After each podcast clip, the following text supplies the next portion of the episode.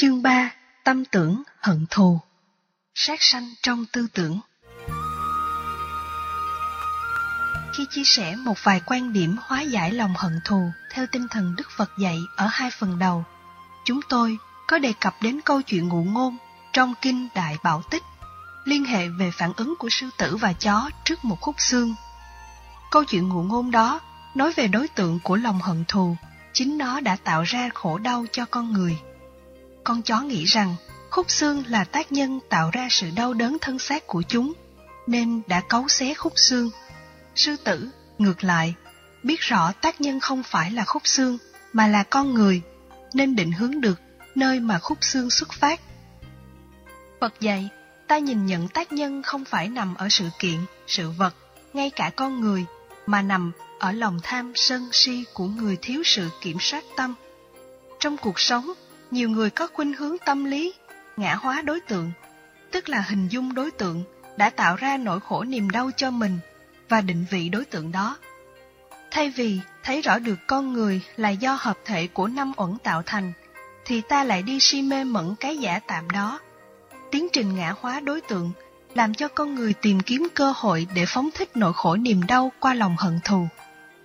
Nhiều nơi trên thế giới có thói quen trút bỏ lòng hận thù lên hình nộm của người bị ghét, để không ảnh hưởng trực tiếp đến mạng sống của người đó.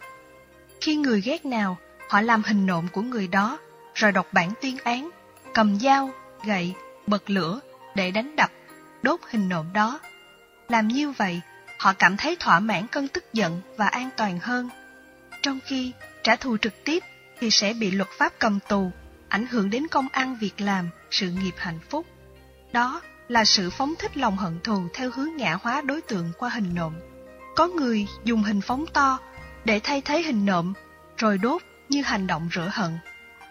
Có người khắc tên kẻ thù lên khúc cây, mảnh gỗ, rồi dùng dao chặt bầm khúc cây ra nhiều mảnh. Họ nghĩ rằng họ đang băm dầm thân thể của kẻ thù. Dù bất cứ hình thức nào, thì tiến trình ngã hóa đối tượng cũng đã làm cho lòng hận thù có cơ hội gia tăng.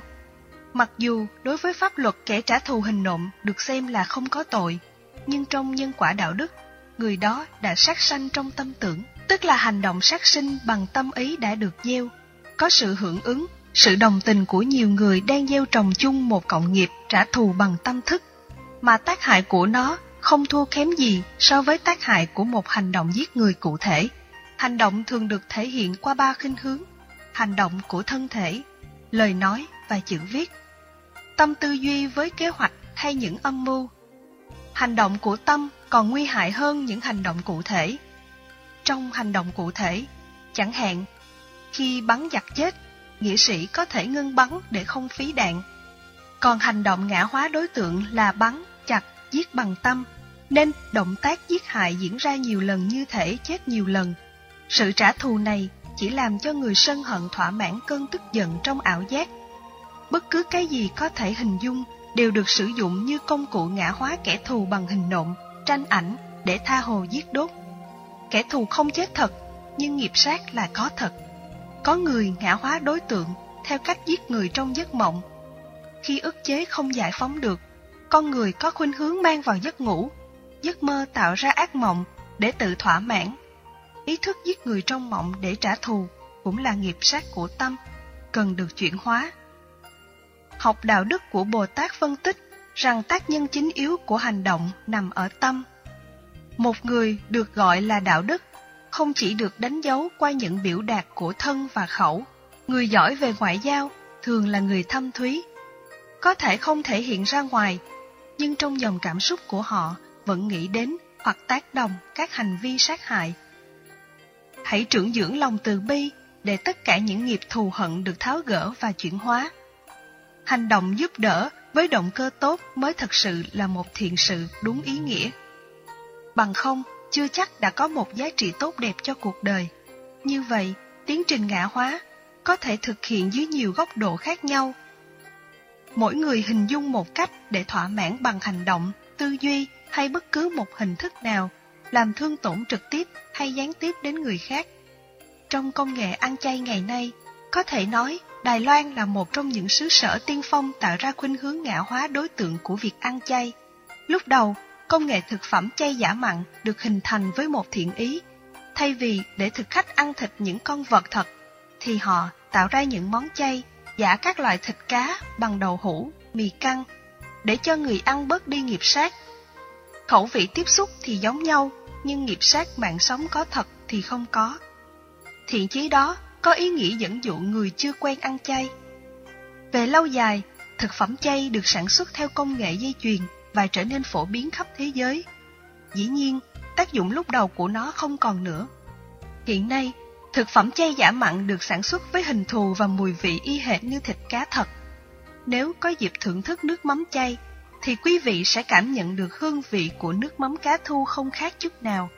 Tương tự, mắm rút chay hay các loại cá chay, đùi gà chay, tôm sú, tôm càng chay, vân vân, không còn hương vị chay tịnh nữa, tanh hôi vô cùng.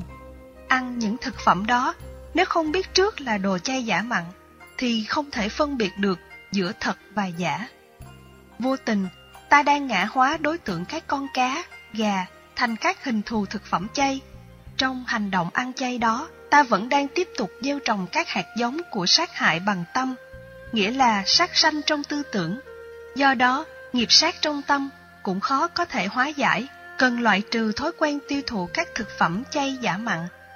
Về phương diện y học, các thực phẩm đó không có dưỡng chất và chứa nhiều độc tố. Hạt giống của tâm sát hại vô tình vẫn được tồn tại dưới dạng tùy miên, tức là ngủ ngầm trong tạng thức con người. Lúc ăn những đồ chay giả mặn, hạt giống sát hại thầm lặng được xúc tác, tưới tẩm và nuôi lớn. Ăn loại thực phẩm chay giả mặn chẳng khác nào ăn những động vật thật dưới góc độ tâm tưởng. Để xóa bỏ được lòng hận thù, ta phải dẹp bỏ tiến trình ngã hóa đối tượng.